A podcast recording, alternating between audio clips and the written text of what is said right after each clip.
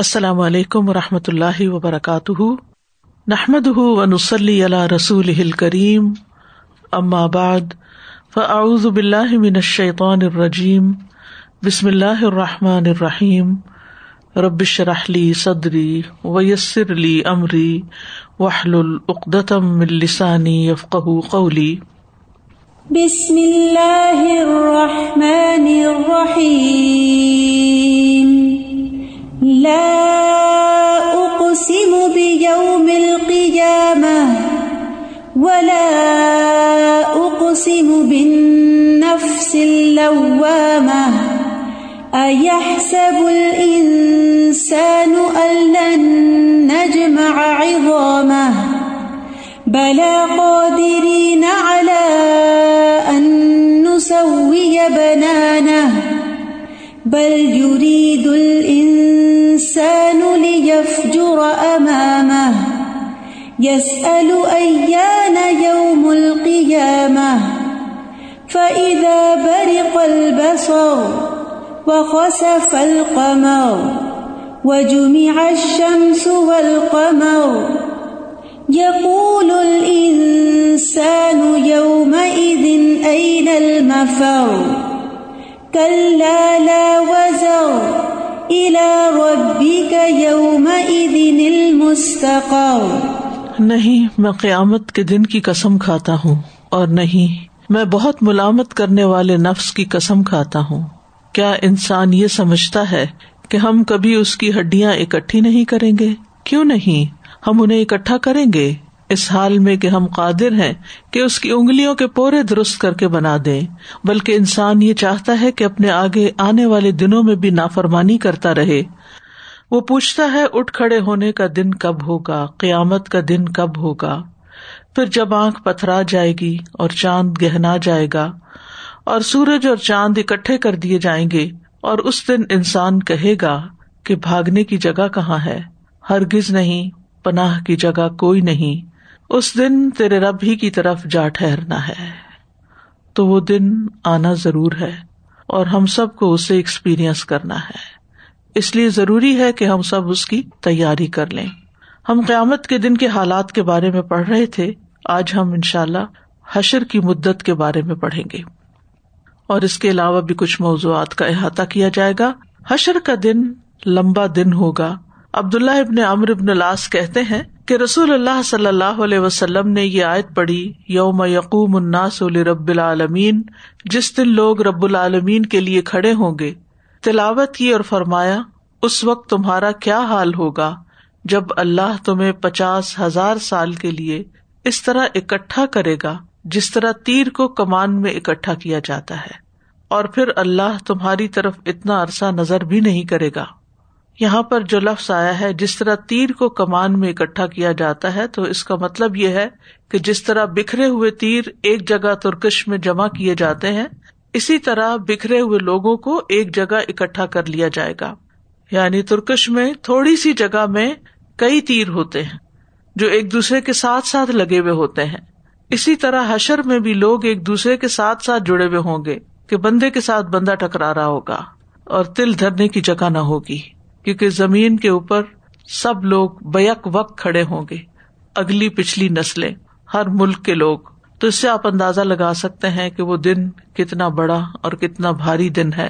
پھر یہ کہ لوگ چالیس سال تک قیامت کے دن کے فیصلے کا انتظار کرتے رہیں گے، یعنی اس دن لوگوں کے درمیان فیصلہ ہوگا تو اس کے لیے بھی انہیں انتظار کرنا ہوگا۔ صحیح ترغیب و ترغیب کی حدیث ہے، نبی صلی اللہ علیہ وسلم نے فرمایا، اللہ اگلوں اور پچھلوں کو کھڑے ہونے کی حالت میں چالیس سال تک ایک مقررہ دن کے لیے جمع کرے گا، ان کی آنکھیں پھٹی ہوئی ہوں گی وحشت سے اور اوپر کو اٹھی ہوئی ہوں گی، اور وہ مقدموں کے فیصلوں کا انتظار کر رہے ہوں گے۔ ابھی آپ نے پچھلی حدیث میں پڑھا کہ حشر کے دن کی مدت پچاس ہزار سال ہے، جبکہ اس روایت میں ہے کہ چالیس سال تک لوگ فیصلے کا انتظار کریں گے۔ تو ان دونوں میں کس طرح تطبیق کی جا سکتی ہے؟ پہلی بات یہ ہے کہ حشر کا دن تو پچاس ہزار سال کے برابر ہوگا، لیکن اس کے شروع کے چالیس سال لوگوں کو فیصلے کے انتظار میں کھڑا کیا جائے گا، یعنی چالیس سال بعد فیصلہ کرنا شروع ہوگا۔ ایک معنی یہ بھی کیا گیا ہے کہ حشر کے دن کی مدت لوگوں کے اعمال کے حساب سے مختلف ہوگی. کفار کے لیے یہ دن پچاس ہزار سال کے برابر ہے اور مومنوں کے لیے اس کی مدت عصر سے مغرب کے درمیانی وقت جتنی ہوگی. اسی طرح روایات میں آتا ہے کہ فقراء امیر لوگوں سے پانچ سو سال پہلے جنت میں چلے جائیں گے، تو امیر اتنا عرصہ حشر ہی میں ہوں گے، یعنی جتنا عرصہ پہلے دوسرے چلے جائیں گے. تو قیامت کی مدت بعض کے لیے پچاس ہزار سال، بعض کے لیے پانچ سو سال، بعض کے لیے چالیس سال ہوگی، اور کچھ لوگ تو بلا حساب بھی جنت میں چلے جائیں گے، ان کا تو حساب ہی نہیں ہوگا، ان کو تو وہاں ٹھہرنا ہی نہیں ہوگا. تو بہرحال یہ ان کے اعمال کی مناسبت سے ہوگا. دنیا میں ہم تھوڑے سے نیک کام پر راضی ہو جاتے ہیں کہ ہم نے فرض نمازیں ادا کر لی ہیں، کافی ہیں ہمارے لیے، یا زکوٰۃ ادا کر دی ہے، یا اور اسی طرح کی ذمہ داریاں پوری کر دی ہم نے، لیکن ہم ایکسٹرا کرنے کی کوشش نہیں کرتے کہ ہمارے اعمال زیادہ سے زیادہ ہوں، بہترین کوالٹی کے ہوں، جو اللہ تعالیٰ کو پسند آ جائیں اور اللہ تعالیٰ اس دن ہم پر اپنی رحمت کا معاملہ کر دے. پھر آپ سوچئے کہ ہماری زندگی کا یہ حصہ کتنا مشکل اور کتنا طویل ترین ہے. ایک وہ وقت تھا جب ہم کچھ نہ تھے، دنیا میں آئے نہ تھے، ہماری روحیں کہیں تھی، ہمیں کچھ علم نہیں، چونکہ وہ حساب کتاب کا وقت نہیں تھا، انتظار کا تھا، اور صرف روح جو ہے اس کے اندر وہ احساس اور شعور نہیں تھا جو بدن ملنے پر، آنکھیں کان ناک ملنے پر اس کو حاصل ہوا. تو وہ وقت تو خیریت سے ہمارا گزر گیا. دوسرا وقت ماں کے پیٹ کے اندر تھا، وہ بھی تین پردوں کے اندر بڑی حفاظت سے گزرا، اس کا بھی ہمیں کچھ شعور نہیں، کچھ ادراک نہیں، کچھ محسوس نہیں ہوا، کچھ یاد نہیں. پھر اس کے بعد بچپن کا زمانہ تھا، پھر جوانی تھی، اور پھر عمر کا اختتام ہوتا ہے. ایک شخص زیادہ سے زیادہ کتنے سال، سو سال، دو سو سال کتنا جی سکتا ہے؟ کتنا مختصر وقت ہے یہ جس میں ہمیں کچھ کرنے کا موقع دیا گیا ہے. اس کے بعد قبر کی زندگی ہے، برزخ کی زندگی ہے، ہمیں نہیں معلوم قیامت کب آتی ہے، کیونکہ اللہ تعالیٰ نے اس کا وقت کسی کو بھی نہیں بتایا. تو وہ عرصہ کتنا لمبا ہوگا؟ عرصہ دراز سے لوگ برزخ میں انتظار میں ہیں. پھر اس کے بعد حشر کا دن ہوگا. تو حشر کا دن کتنا لمبا ہوگا، کتنا طویل ہوگا؟ جو جتنا زیادہ اللہ کے قریب ہوگا، مقرب ہوگا، اس کے لیے اتنی آسانی ہوگی، اور جو جتنا زیادہ نافرمان ہوگا اس کے لیے وہ دن اتنا ہی زیادہ پریشانی کا باعث بنے گا. اور اس کے بعد پھر ہمیشہ کی زندگی شروع ہوگی. پلسرات سے گزرنے کے بعد جنت یا جہنم میں ہمیشہ ہمیشہ کی زندگی. تو وہ زندگی دراصل زندگی ہے جو جنت کی زندگی ہے. باقی تو انسان کے لیے یا انتظار ہے، یا امتحان ہے، یا تکلیف ہے. تو اس سے یہ اندازہ کیا جا سکتا ہے کہ ہمیں کتنا سوچ سمجھ کے اپنی اس زندگی کو بسر کرنا چاہیے، اور ہمیں اللہ تعالیٰ کے حقوق بھی پورے پورے ادا کرنے چاہیے اور بندوں کے حقوق بھی پورے ادا کرنے چاہیے. کیونکہ وہ جو فیصلے کے لیے ہے نا کہ لوگوں کے درمیان فیصلہ کیا جائے گا، تو وہ یہ بھی ہوگا کہ آپس میں ایک دوسرے کے اوپر جو ظلم کیے ہوئے ہوں گے ان کا بھی حساب چکایا جائے گا. اب اگر ایک شخص بے شمار لوگوں کے حق میں کوئی ظلم اور زیادتی کرتا ہے تو وہ سارے کھڑے ہوں گے کہ ہمیں اس سے بدلہ دلوایا جائے. تو ہمیں یہ بھی سوچنا چاہیے کہ جو بات ہم کرتے ہیں یا جو کام ہم کرتے ہیں اس کا امپیکٹ کتنے لوگوں پر پڑتا ہے، اور پھر اس کا انہیں فائدہ پہنچتا ہے یا نقصان پہنچتا ہے. وہ اللہ کے زیادہ قریب آتے ہیں یا اللہ تعالیٰ سے دور چلے جاتے ہیں. تو بہرحال ہماری یہ دنیا کی زندگی ایک بہت ذمہ دارانہ زندگی ہے، اور اسے ذمہ داری سے ہی گزارنا چاہیے تاکہ آئندہ کے لیے سب آسانیاں ہوں جب ہم اس دنیا سے جائیں.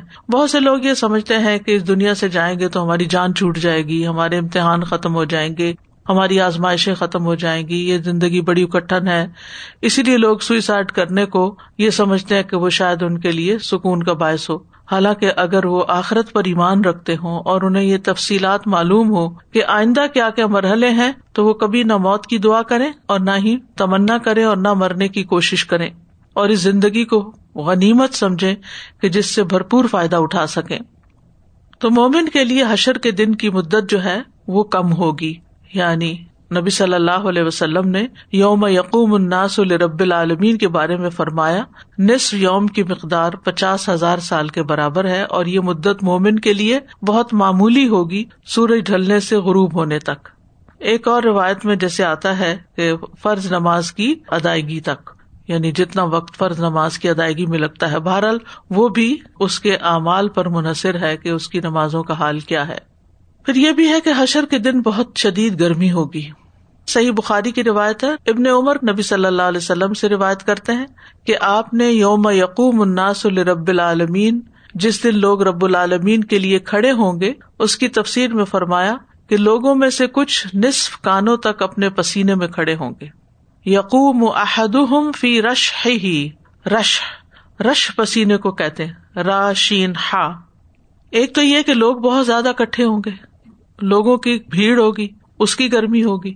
آپ دیکھیں اچھی بھلی سردی کے موسم میں اگر بہت سارے لوگ ایک کمرے میں جمع ہو جائیں تو اس کمرے میں حبس ہو جاتا ہے، گرمی لگنے لگتی ہے. اور پھر یہ کہ سورج بھی قریب ہوگا قیامت کے دن، یعنی لوگوں کو اکٹھے ہونے کی تکلیف اور پھر سورج کے قریب ہونے کی تکلیف بھی ہوگی، اور اس کے ساتھ یہ کہ جسم سے پانی نکلتا چلا جائے گا. رش کہتے ہیں تھوڑے تھوڑے پانی نکلنے کو، کیونکہ پسینہ تھوڑا تھوڑا کر کے نکلتا ہے. اور آپ نے دیکھا ہوگا آپ پسینہ ڈرائی کرتے ہیں، اس میں پھر نکل آتا ہے، ڈرائی کرتے ہیں پھر نکل آتا ہے. کچھ لوگ تو پسینے میں شرابور ہوں گے. صحیح بخاری میں ہے، ابو ہریرہ کہتے ہیں رسول اللہ صلی اللہ علیہ وسلم نے فرمایا قیامت کے دن لوگ پسینے میں شرابور ہو جائیں گے، اور حالت یہ ہوگی کہ ہر کسی کا پسینہ زمین پر ستر ہاتھ تک پھیل جائے گا اور منہ تک پہنچ کر کانوں کو چھونے لگے گا. تو اس سے یہ پتہ چلتا ہے کہ ہر ایک کو پسینہ آئے گا، اچھا ہو یا برا، اپنے اپنے اعمال کے مطابق اس کی کمی یا زیادتی ہوگی. مقداد بن اسود کہتے ہیں کہ میں نے رسول اللہ صلی اللہ علیہ وسلم سے سنا، آپ نے فرمایا قیامت کے دن سورج مخلوق سے اس قدر قریب ہو جائے گا یہاں تک کہ ان سے ایک میل کے فاصلے پر ہو جائے گا. سلیم بن عامر کہتے ہیں اللہ کی قسم میں نہیں جانتا کہ میل سے کیا مراد ہے، زمین کی مسافت یا وہ سلائی جس سے آنکھ میں سرما ڈالا جاتا ہے، دونوں کو میل کہا جاتا ہے. آپ نے فرمایا لوگ اپنے اپنے اعمال کے مطابق پسینے میں غرق ہوں گے، اور ان میں سے کوئی اپنے دونوں ٹخنوں تک، کوئی اپنے دونوں گھٹنوں تک، یعنی کوئی اینکل تک اور کوئی نیز تک، کوئی اپنے دونوں ہپس تک، اور کوئی ایسا ہوگا جسے پسینے نے لگام ڈال رکھی ہوگی، یعنی منہ تک. اور ایسا فرماتے ہوئے رسول اللہ صلی اللہ علیہ وسلم نے اپنے ہاتھ سے منہ کی طرف اشارہ کیا. اب یہ پسینہ آنے کی وجہ کیا ہوگی، اس کے بارے میں قاضی ایاز رحمہ اللہ کہتے ہیں ممکن ہے کہ آپ صلی اللہ علیہ وسلم اس سے جو پسینہ مراد لے رہے ہیں یہ اس شخص کا اپنا پسینہ ہو جو کہ اس کے اس خوف کی مقدار کے برابر ہوگا جو خوف اس کو قیامت کی ہولناکیاں دیکھ کر لاحق ہوگا. دنیا میں بھی آپ دیکھیے کہ مختلف لوگوں پر مختلف واقعات کا اثر مختلف طرح ہوتا ہے. کچھ لوگ ایک دم نروس ہو جاتے ہیں، کچھ لوگوں کے پسینے چھوٹ جاتے ہیں، کچھ لوگ بے ہوش ہو جاتے ہیں، کچھ لوگوں کی آنکھیں پٹی کی پٹی رہ جاتی ہیں، کچھ لوگوں کو بولنا بند ہو جاتا ہے، یعنی مختلف طرح کے ری ایکشنز ہوتے ہیں. تو قیامت کے دن بھی لوگ اپنے اعمال کے اعتبار سے اور جو وہ ہولناکیاں دیکھ رہے ہوں گے ان کو دیکھ دیکھ کر ان کا اپنا اپنا جو ری ایکشن ہوگا اس کے مطابق پسینہ ہوگا. وہ کہتے ہیں یہ بھی ممکن ہے کہ اس سے انسان کا اپنا اور دوسروں کا پسینہ مراد ہو، بس کسی کے لیے آسانی پیدا کی جائے گی اور کسی کے لیے سختی کر دی جائے گی، کیونکہ بعض لوگوں کا پسینہ ان کی ایڑیوں تک ہوگا، بعض کا گھٹنوں تک، بعض کا کمر تک، بعض کا سینے تک.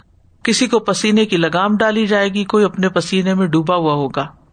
قاضی ایاز کہتے ہیں یہ سب کچھ اس وجہ سے ہوگا کہ لوگوں کی بھیڑ لگ جائے گی، لوگ ایک دوسرے کے ساتھ ملے ہوئے ہوں گے، یہاں تک کہ اکٹھا ان کا ملا ہوا پسینہ جو ہے زمین کی سطح پہ بہنے لگے گا، جیسے کہ زمین کے پانی پی لینے کے بعد پانی وادی میں بہتا ہے. یعنی جیسے ہوتا ہے نا بعض وقت پانی گرتا ہے تو کچی زمین چوس لیتی ہے، پھر اس کے بعد اور ڈالا جائے اور ڈالے پھر وہ بہنے لگتا ہے. تو اسی طرح لوگوں کا پسینہ بہ بہ کے جو جذب ہو چکا ہو چکا پھر اس کے بعد یہ کہ زمین پر وہ بہنا بھی شروع کر دے گا، اور یہ پسینہ زمین پر ستر ہاتھ گہرا ہو جائے گا، اتنا کثرت سے ہوگا. مومن اور غیر مومن کے پسینے میں بھی فرق ہوگا. رسول اللہ صلی اللہ علیہ وسلم نے فرمایا سب لوگ پسینے کی لگام منہ میں ڈالے ہوں گے، مسلمان پر تو وہ زکام کی طرح ہوگا، جیسے فلو ہو جاتا ہے اور ناک بہتا ہے، تو اس طرح مومن کا کم ہوگا، اور کافر پر موت جیسی کیفیت طاری ہو جائے گی، یعنی جیسے نزع کا عالم ہو. تو یہ ہے حشر کے دن کا حال. حج کا منظر یاد آ رہا تھا، جب گرمیوں میں حج ہوتا ہے اور وہاں پہ جب چلنا ہوتا ہے دھوپ میں، اور لوگوں کے پسینے اسی طرح بہ رہے ہوتے ہیں اور ایک دوسرے کو لگ بھی رہے ہوتے ہیں اور ساتھ لگ بھی رہے ہوتے ہیں، اور عجیب حالت ہوتی ہے، کبھی سانس آ رہا ہے نہیں آ رہا. تو جب بھی میں نے یہ حدیث پڑھی ہے نا تو مجھے وہ والا سین یاد آ جاتا ہے، اور وہ بھی اپنی اپنی کوشش کے مطابق ہوتا ہے. اور یہاں پہ جو قاضی ایاز کہہ رہے ہیں نا کہ اس خوف کی مقدار کے مطابق ان کے اندر کتنا خوف ہوتا ہے، تو وہاں پہ بھی انسان پوری ایفرٹ اس کام میں لگاتا ہے کہ میرا کام بہترین طریقے سے ہو. لباس کی بھی نہیں فکر ہوتی، دوپٹہ بھی اور سر پہ بھی جو ہوتا ہے وہ بھی گیلا ہوا ہوتا ہے بالکل پسینے سے. حج بھی بیسیکلی ایک جھلک ہے چھوٹی سی قیامت کے دن کی، جیسے عرفہ میں سب اکٹھے ہوتے ہیں استاذہ جی مجھے خیال آ رہا تھا کہ ابھی جیسے ہم نے ویکینڈ پہ اعمال کے بارے میں پڑھا نا، تو سب کچھ اعمال پہ ہی بیس کر رہی ہے. انتظار کا وقت اعمال پہ بیس کر رہا ہے، پسینہ کا آپ کا اعمال پہ بیس کر رہا ہے. تو بیسیکلی ساری جو ہے وہ دوڑ دھوپ اعمال کی ہے، اور اسی کے مطابق نتیجہ اور عمل پر ہی توجہ کرنے کی ضرورت ہے اور ان کی اصلاح کرنے کی ضرورت ہے. کچھ نیکیاں کرنے کی ضرورت ہے اور کچھ برائیاں چھوڑنے کی ضرورت ہے، کیونکہ ہم لوگ اس بات پر تو فوکس کر لیتے ہیں کہ کچھ نیکیاں کر لیں. جیسے عشرہ ہے آج کل ذوالحجہ کا، تو سب کے شوق اور طلب یہی ہے کہ ہم کیا کیا کریں اور کیا کر لیں اور کیا کر لیں. اچھی بات ہے بہت کہ انسان کے اندر حرص ہو، لیکن یہ کافی نہیں جب تک کہ اپنی برائیاں نہ چھوڑی جائیں، اپنے گناہوں سے معافی نہ مانگی جائے. اور پھر یہ کہ بعض اوقات ہم صرف ظاہری اعمال جو ہیں ان پہ توجہ کر رہے ہوتے ہیں، اپنے باطن دل کی صفائی نہیں کرتے. جبکہ انسان کے اعمال جو ہیں وہ صرف ظاہری اعمال نہیں ہیں، اعمال القلوب بھی اعمال ہیں. ہم صرف جوارح کے اعمال کو عمل سمجھتے ہیں، تو جو دل کے اعمال ہیں ان کا بھی حساب ہے. اور وہاں اگر کوئی نیکی ہے، یعنی مثبت سوچ ہے، لوگوں کے بارے میں حسن ظن ہے، لوگوں کے لیے خیر خواہی ہے، ویل وشنگ ہے، لوگوں کو معاف کر دینا ہے، تو یہ بھی نیک عمل ہے. اور اسی طرح دل کے اندر سے حسد نکالنا، بغض نکالنا، کینہ اور نفرتیں اور عداوتیں، ان چیزوں سے دل کو صاف کرنا جو ہے یہ بھی بہت ضروری ہے، یہ بھی اعمال ہیں. اس سلسلے میں ایک واقعہ آتا ہے کہ کس طرح نیک بزرگ جو تھے وہ اپنے باطنی اعمال کی فکر کرتے تھے. امام احمد بن حنبل کے بارے میں آتا ہے، ان کے ایک شاگرد ہیں صالح بن عبداللہ الخرقی، خارا قافیہ خرقی.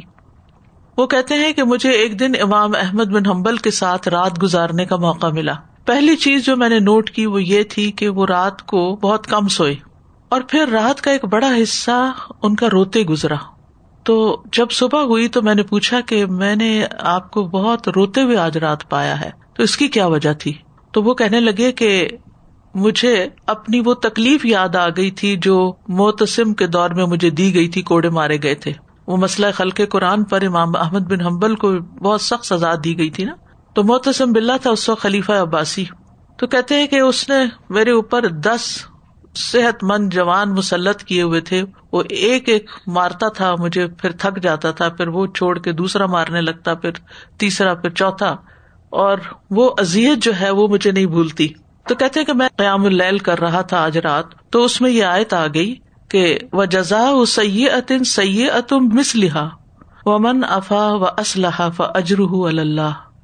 تو میں اس پر رک گیا کہ کیا میں نے اپنے دل سے ان لوگوں کو معاف کر دیا جنہوں نے مجھے تکلیفیں دی؟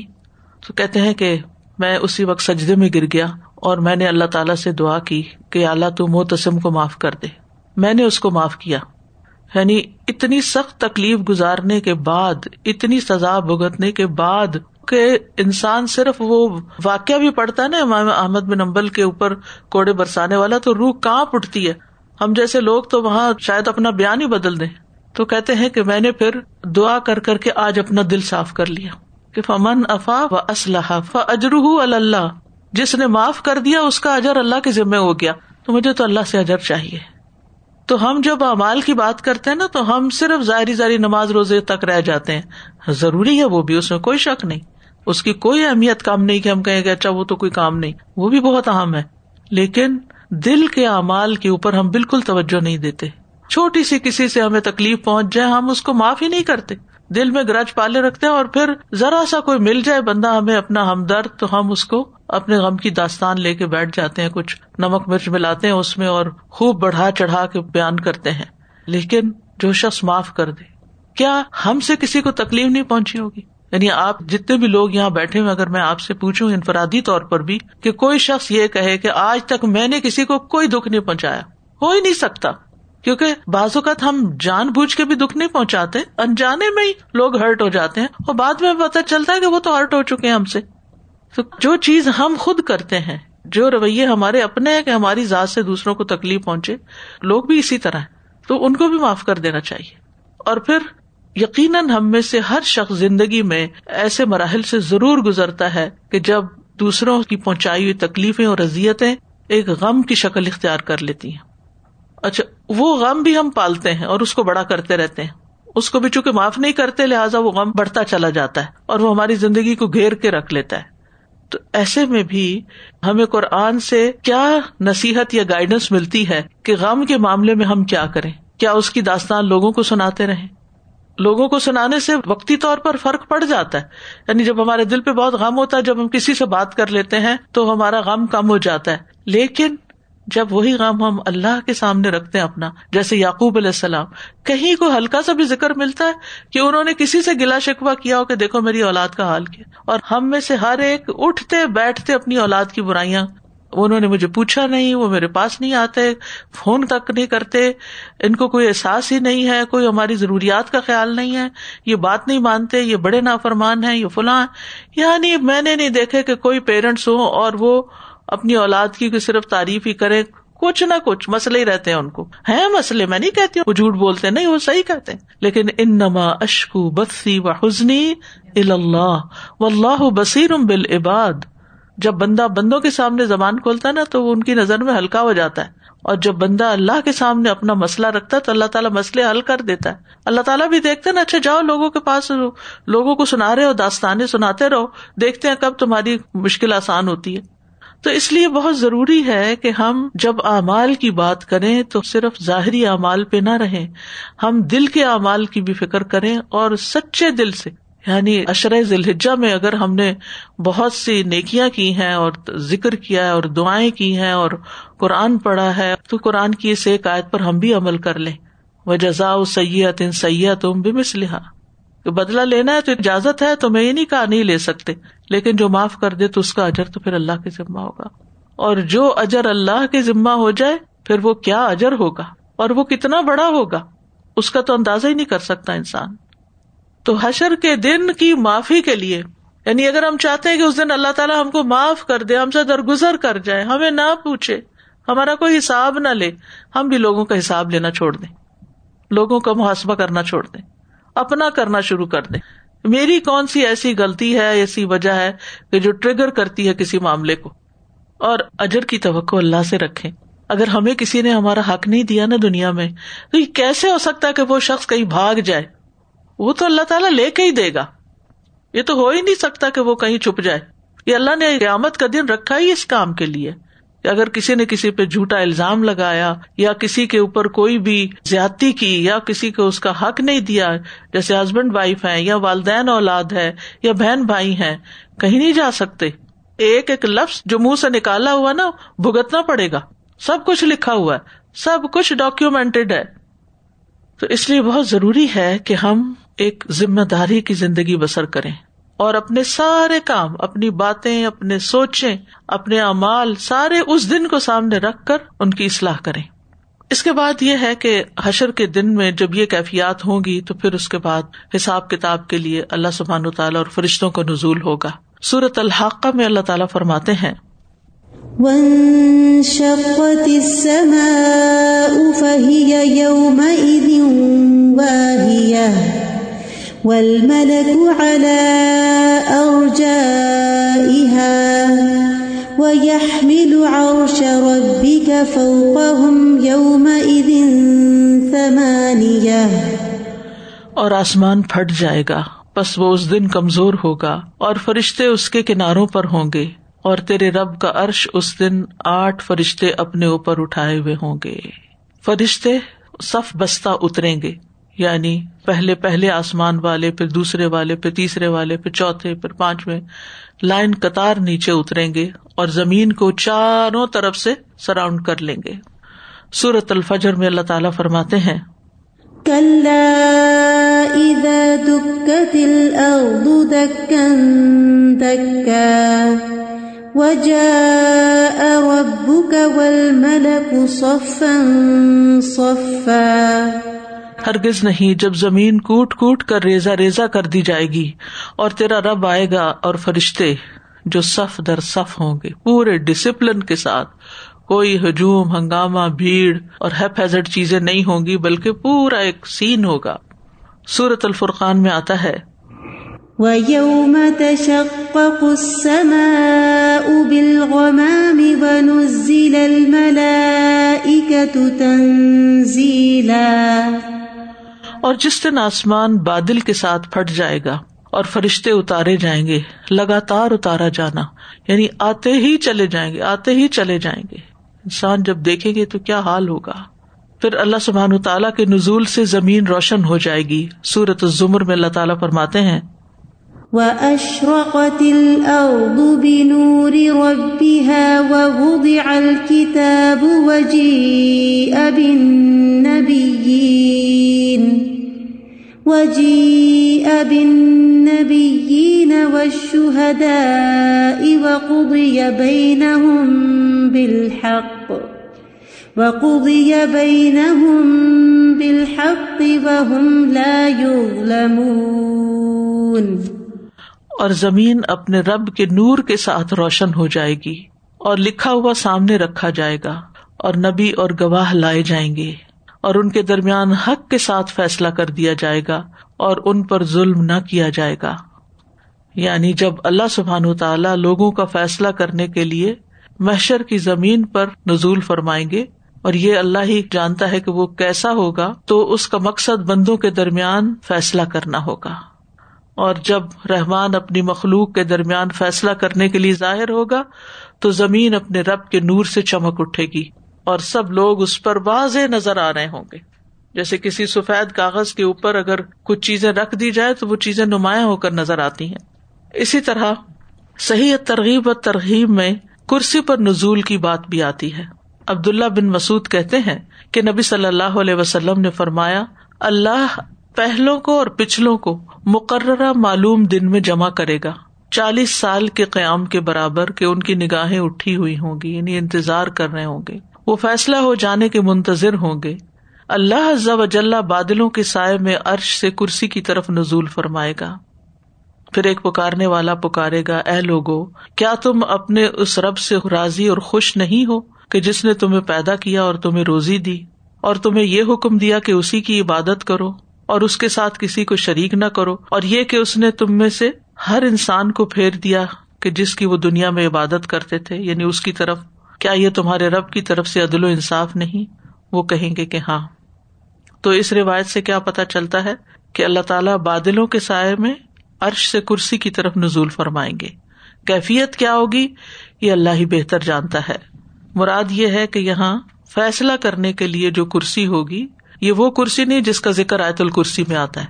آیت الکرسی میں جس کرسی کا ذکر آتا ہے تو اس میں تو ابن عباس نے اس کا میننگ بتا دیا کہ وہ فٹ سٹول ہوگا، یعنی اللہ سبحانہ و تعالیٰ کا فٹ سٹول ہے۔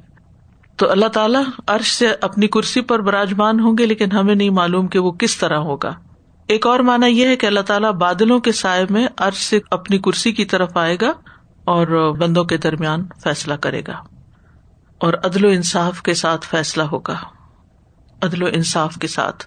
یہ جو عدل و انصاف والی بات ہے نا، یہ بڑی اہم ہے، کیونکہ ہر انسان سمجھتا ہے کہ میں مظلوم ہوں، مجھ پر زیادتی ہوئی ہے، میری کوئی غلطی نہیں، ساری غلطی دوسرے کی، اور یوں ہم ساری زندگی اپنے آپ کو نیک سمجھ کے توبہ بھی نہیں کرتے اور گناہوں میں ہی زندگی بسر کر کے چلے جاتے ہیں۔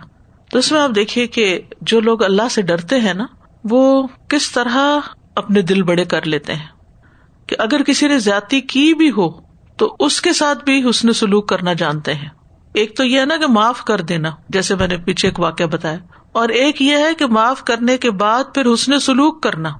امام ابن القیم لکھتے ہیں کہ ایک مرتبہ وہ اپنے استاد امام ابن تیمیہ کے ساتھ بیٹھے ہوئے تھے کہ ان کا ایک شاگرد آیا، نام اس کا نہیں لکھا، تو اس نے آ کے کہا کہ یا شیخ، آپ کو خوشخبری ہو، آپ کا دشمن مر گیا ہے۔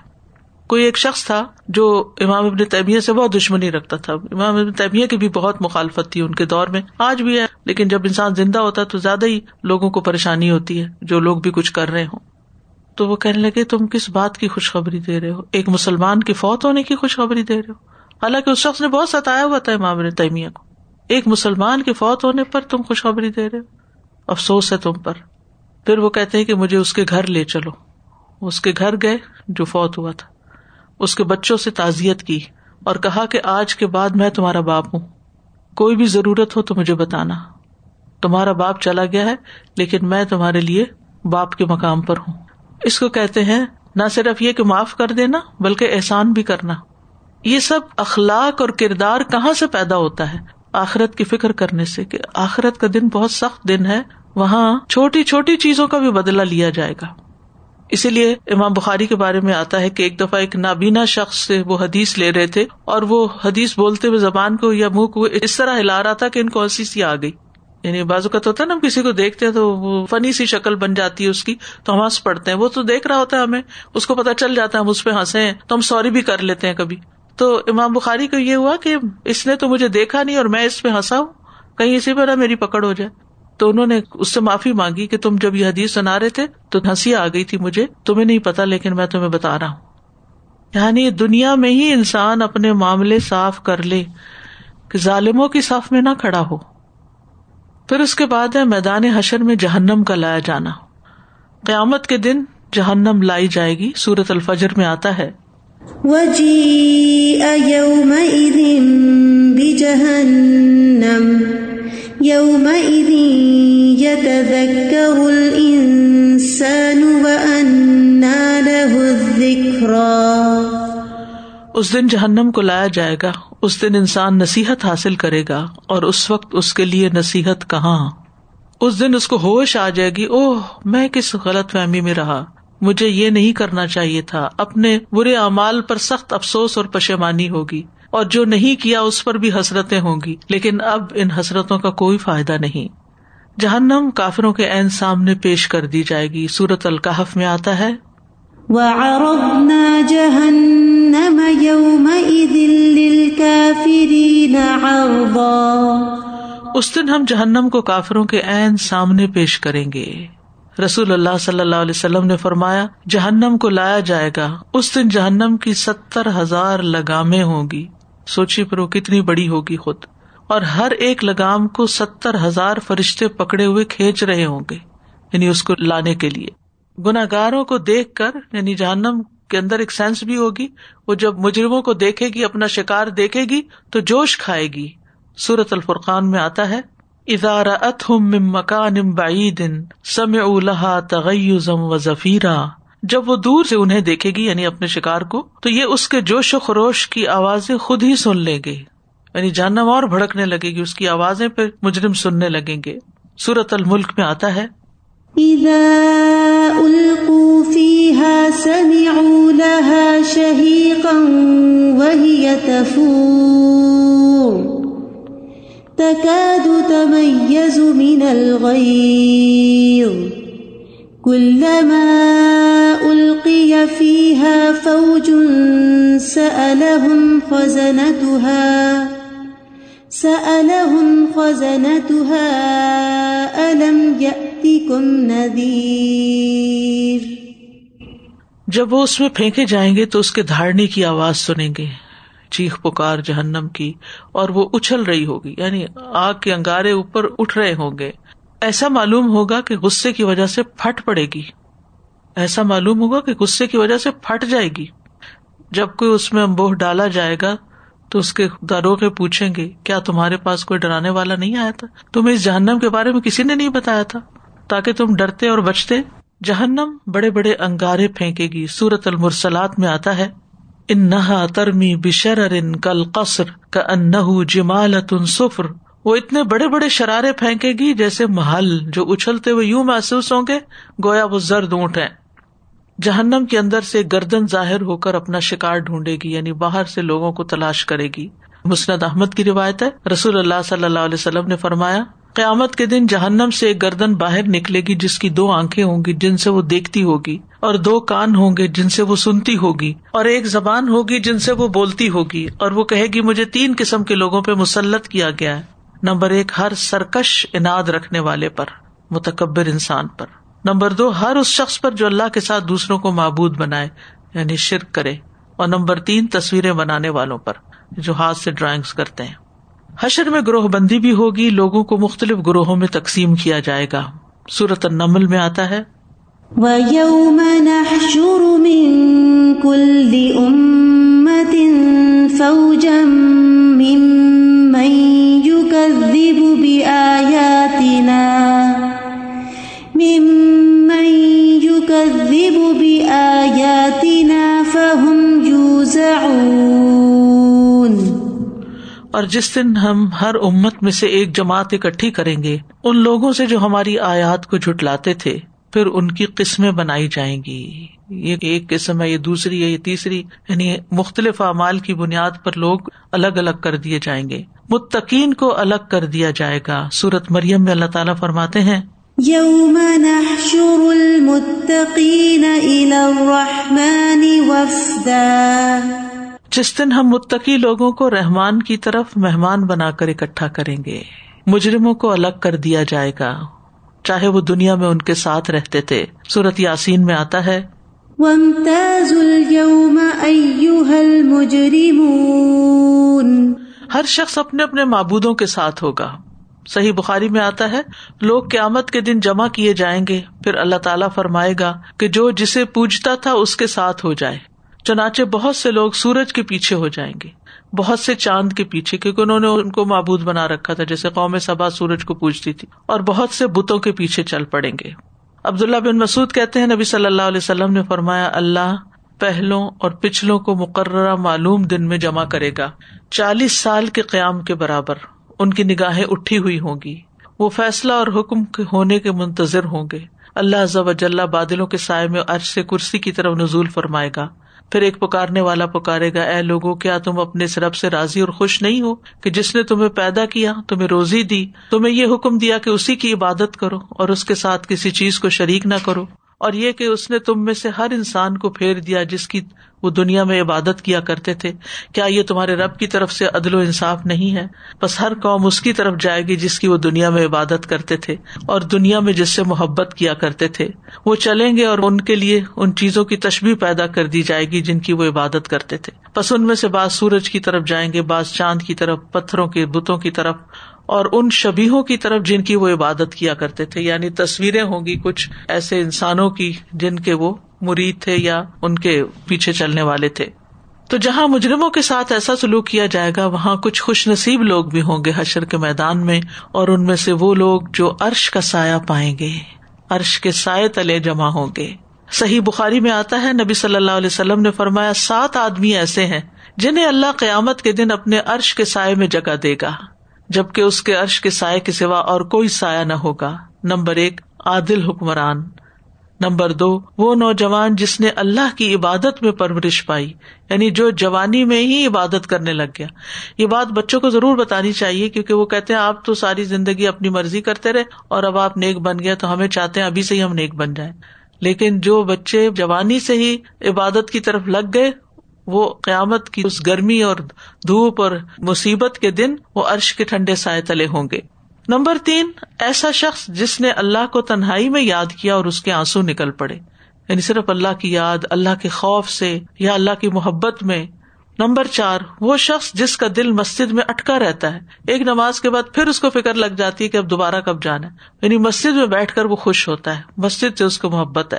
نمبر پانچ، وہ دو آدمی جو آپس میں اللہ کے لیے محبت کرتے ہیں، دنیا کی کوئی غرض لالچ ان کے درمیان نہیں، اللہ کی خاطر ایک دوسرے سے محبت کرتے ہیں۔ نمبر چھ، وہ شخص جسے کسی بلند مرتبہ اور خوبصورت عورت نے اپنی طرف بلایا اور اس نے جواب دیا کہ میں اللہ سے ڈرتا ہوں، یعنی اس نے زنا کی آفر کو ٹکرا دیا۔ نمبر سات، اور وہ شخص جس نے اتنا پوشیدہ صدقہ کیا کہ اس کے بائیں ہاتھ کو بھی پتہ نہ چل سکا کہ اس کے دائیں ہاتھ نے کتنا اور کیا صدقہ دیا، یعنی ان گنت، جیسے جیب سے نکالا اور بغیر گنے ڈال دیا، یعنی خود کو بھی نہیں پتا کیا دیا، اتنا چھپا ہوا، اور کسی انسان کو نہیں پتا سوائے اللہ کے کہ اس نے کیا خرچ کیا اللہ کے راستے میں۔ پھر ان باتوں کی مزید وضاحت کچھ اور احادیث سے ہوتی ہے۔ اللہ کی خاطر محبت کرنے والے، مسند احمد میں معاذ بن جبل سے روایت ہے رسول اللہ صلی اللہ علیہ وسلم نے فرمایا کہ اللہ کی خاطر ایک دوسرے سے محبت کرنے والے قیامت کے دن عرش کے سائے میں ہوں گے۔ تنگ دست کو مہلت دینے والا بھی عرش کے سائے تلے ہوگا، یعنی کسی نے آپ سے قرضہ لیا واپس نہیں دے پا رہا، یعنی بعض اوقات ایسا ہوتا ہے نا کہ آپ کسی کو قرضہ دیتے ہیں، اس کے حالات اچھے نہیں ہوتے اور پھر اچانک اور زیادہ اس کا مال ڈوب جاتا ہے، اب آپ کو توقع بھی نہیں کہ وہ واپس کر سکے گا، تو آپ صبر سے بیٹھے ہیں، اسے اذیت نہیں دیتے، اس کو پیچھا نہیں کرتے، اس کو پریشان نہیں کرتے، حالانکہ آپ خود بھی ضرورت مند ہوتے ہیں۔ تو جو مہلت دے گا اور دوسرے کو ریلیکس کرے گا وہ بھی قیامت کے دن عرش کے سائے میں ہوگا۔ ابو قتادہ کہتے ہیں میں نے رسول اللہ صلی اللہ علیہ وسلم کو فرماتے ہوئے سنا جو شخص اپنے مقروض کو مہلت دے دے یا اسے معاف کر دے تو وہ قیامت کے دن عرش کے سائے میں ہوگا۔ کچھ لوگ نور اور سونے کے ممبروں پر بیٹھے ہوں گے، وہ بھی خوش نصیب لوگ ہوں گے۔ رسول اللہ صلی اللہ علیہ وسلم نے فرمایا مہاجرین کے لیے قیامت کے دن سونے کے ممبر ہوں گے۔ مہاجرین وہ ہیں جنہوں نے اللہ کے راہ میں تکلیفیں اٹھائیں، اپنا گھر بار چھوڑ دیا، اپنے کاروبار چھوڑ دیے، اپنے بیوی بچے چھوڑ دیے اور صرف اللہ اور اس کے رسول کی محبت میں مکہ سے مدینہ چلے گئے، یا اس کے بعد بھی جب کبھی ایسا وقت آیا انہوں نے دین کے لیے تکلیفیں اٹھائیں کہ اپنا ایمان بچانے کے لیے انہوں نے ہر طرح کی قربانیاں کی۔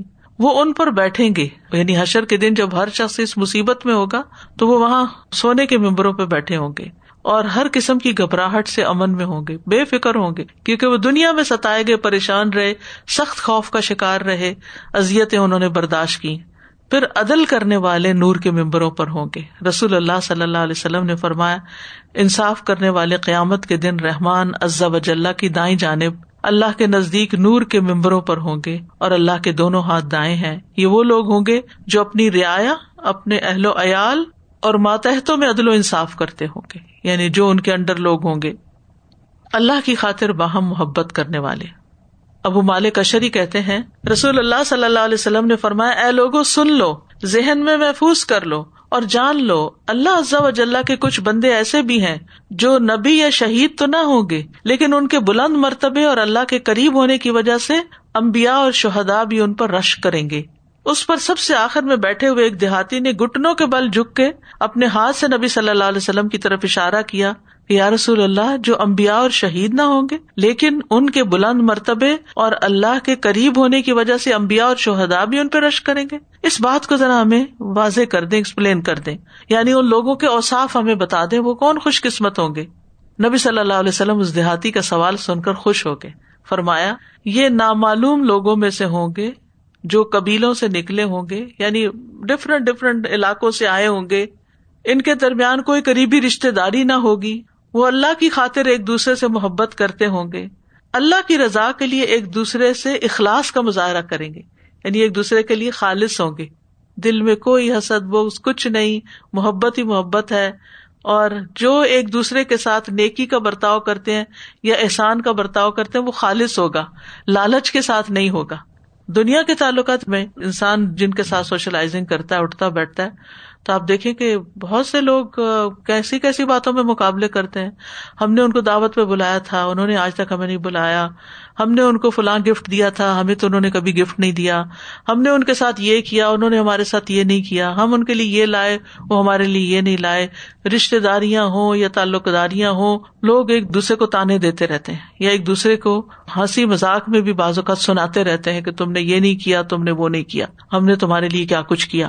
تو اس سے بھی بچنے کی ضرورت ہے، کیونکہ جو محبت اللہ کے لیے ہوگی خالص ہوگی، جو جس کے لیے جو بھی کچھ کر سکے گا وہ کسی احسان چڑھانے کے لیے نہیں، صرف اللہ سے بدلہ لینے کے لیے۔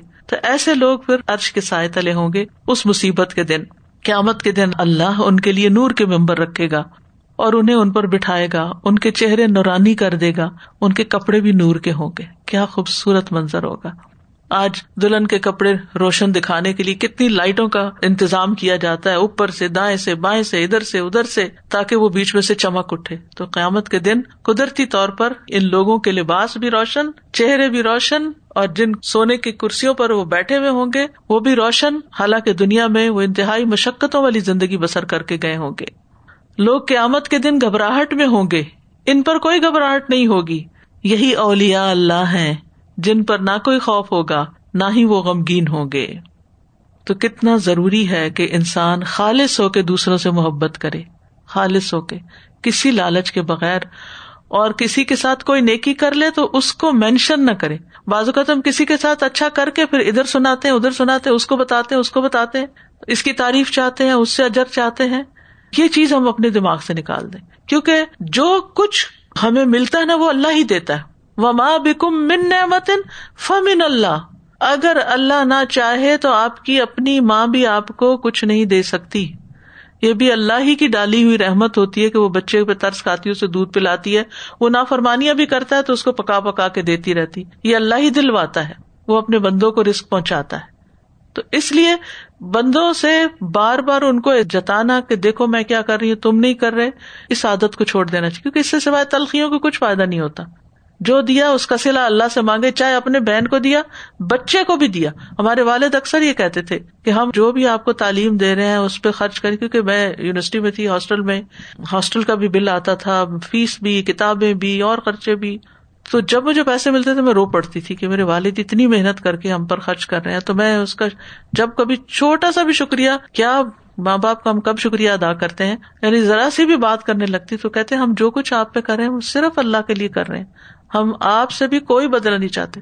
اور یہ حقیقت ہے, واقعی ہم نے ان کو کچھ نہیں دیا سوائے اس کے کہ جو انہوں نے ہمیں سکھایا اور ہم پہ محنت کی اور ہمیں تعلیم و تربیت دی, اس کا جو فیض اگر ہم سے کسی کو پہنچا تو ان کے لیے بھی صدقہ جاری ہے. تو جب انسان خالص ہو کے, بے لوث ہو کے دوسروں کی, حتیٰ کہ اپنے بچوں کی بھی بے لوث ہو کے خدمت کرتا ہے اور کسی اجر کی توقع نہیں رکھتا, تو پھر یہ محبتیں اللہ کے لیے ہوتی ہیں. ماں باپ سے محبت ہے, کچھ بھی وہ کریں اس لیے محبت ہے کہ اللہ نے حکم دیا ہے نا کہ ان کے ساتھ ہم اچھا کریں. وہ بالوالدین احسانہ, اور اسی احسان میں ایک محبت کرنا بھی آتا ہے جبکہ وہ ہم پہ زیادتیاں کر رہے ہوں یا ہمیں تنگ کر رہے ہوں کسی وجہ سے, اور اسی میں بہن بھائیوں کے ساتھ بھی. ورنہ آپ دیکھیں کہ یہ جو رشتہ داریوں کی خرابی ہے اس کی بنیادی وجہ کیا ہے؟ ایکسپیکٹیشنز, توقعات. توقعات اچھے بھلے سمجھدار لوگ, عقل مند لوگ, دنیا کو سکھانے والے ایسی ایسی مصیبتوں میں پڑے ہوئے ہیں صرف اس وجہ سے کہ دوسروں سے ایکسپیکٹیشن رکھی ہوئی ہے. وہ نکال ہی نہیں پاتے اس بلا کو اندر سے. وہ کیسے نکلے گی اگر انسان یہ سوچے, اور یہی عقیدہ توحید بھی ہے کہ رازق اللہ, محبت بھی رزق ہے جو اللہ کی طرف سے آتا ہے. بعض اوقات انسان کو یہ گلہ ہوتا ہے نا, یہ میں اس سے اتنی محبت کرتی, یہ مجھ سے محبت نہیں کرتی. یہ محبت اللہ نے اگر اس کے دل میں نہیں نہ ڈالی تو آپ جو مرضی کر لیں نہیں ڈال سکتے.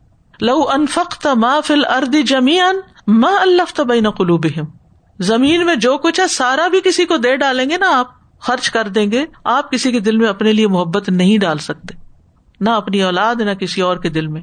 لیکن یہ اللہ ہی ہے جو دلوں میں محبت ڈالتا ہے. لہٰذا اگر ہمیں کسی سے گلہ ہے کہ وہ ہمیں محبت نہیں دیتا, یا کسی سے گلہ ہے کہ وہ ہمیں ہمارا حق نہیں دیتا, احساس ضرور دلائیں کہ آپ کو یہ کام کرنا چاہیے. مثلاً کوئی والد اپنے بچوں کا خیال نہیں رکھتا, ان کا نان نفقہ نہیں دیتا, وہ ایک قانونی حق ہے, لینے کے لیے وہ کیا جا سکتا ہے, لیکن اس کا گلہ شکوہ ہر جگہ کرنا یہ درست نہیں ہے, اور اس کی وجہ سے ضد لگا کے اپنا فرض پورا نہ کرنا یہ بھی ٹھیک نہیں ہے کہ اس نے میرے ساتھ نہیں کیا نا, اس بہن بھائی نے اپنے بچے کی شادی پہ مجھے یہ نہیں دیا, یہ نہیں بلایا, یا ایسا نہیں کیا میرے ساتھ, میں بھی یوں کروں گی. نہیں, اس نے جو کیا وہ اس کے ساتھ میں میں ہوں, وہ وہ ہے, مجھے تو اپنے رب کے لیے کرنا ہے. تو جب ہم توقعات ہٹا دیں گے تو ہی خالص ہوں گے. توقع صرف اللہ سے رکھے, امیدیں صرف اللہ سے رکھے, وہ دے گا, وہ آپ کے لیے ایسی آسانیاں پیدا کرے گا. وَمَن يَتَّقِ اللَّهَ يَجْعَل لَّهُ مَخْرَجًا وَيَرْزُقْهُ مِنْ حَيْثُ لَا يَحْتَسِبُ. جو اللہ کا تقوی اختیار کرتا ہے اللہ اس کے لیے مشکل سے نکلنے کا راستہ بنا دیتا ہے. مت سوچے کہ اولاد ہی ہمارا سہارا بنے گی, پتہ نہیں اللہ کس کو بنا دے. جن کی اولاد نہیں ہوتی ان کا بھی تو اللہ ہی وارث ہوتا ہے نا. تو اگر آپ کی ہے اور نہیں کام آ رہی تو ڈونٹ ایکسپیکٹ. ہم نے بھی اسی طرح ماں باپ کو چھوڑ دیا اور اپنی زندگیوں میں پھنس گئے اور سمجھا کہ سب ٹھیک ہے. پتہ نہیں ان کے دلوں پہ کیا گزرتی ہوگی. ہر ماں باپ کے دل میں کچھ نہ کچھ ضرور گلہ آ ہی جاتا ہے اولاد کی طرف سے. تو کوئی بات نہیں, توقع اللہ سے, اور دینے والا وہ ہے. روحانی رزق بھی وہی دیتا ہے, اور جذباتی رزق بھی وہی, اور کھانے پینے کا رزق بھی وہی, اور باقی ضروریات بھی وہی, اولاد کی شکل میں رزق بھی وہی, سب کچھ اس کی طرف سے ہے. تو ہمیں اپنے اندر ہر کام کو اللہ کے لیے کرنے کی عادت ڈال لینی چاہیے. وآخر دعوانا ان الحمد للہ رب العالمین. سبحانک اللہم و بحمدک اشہد ان لا الہ الا انت استغفرک و اتوب الیک. السلام علیکم و رحمۃ اللہ وبرکاتہ.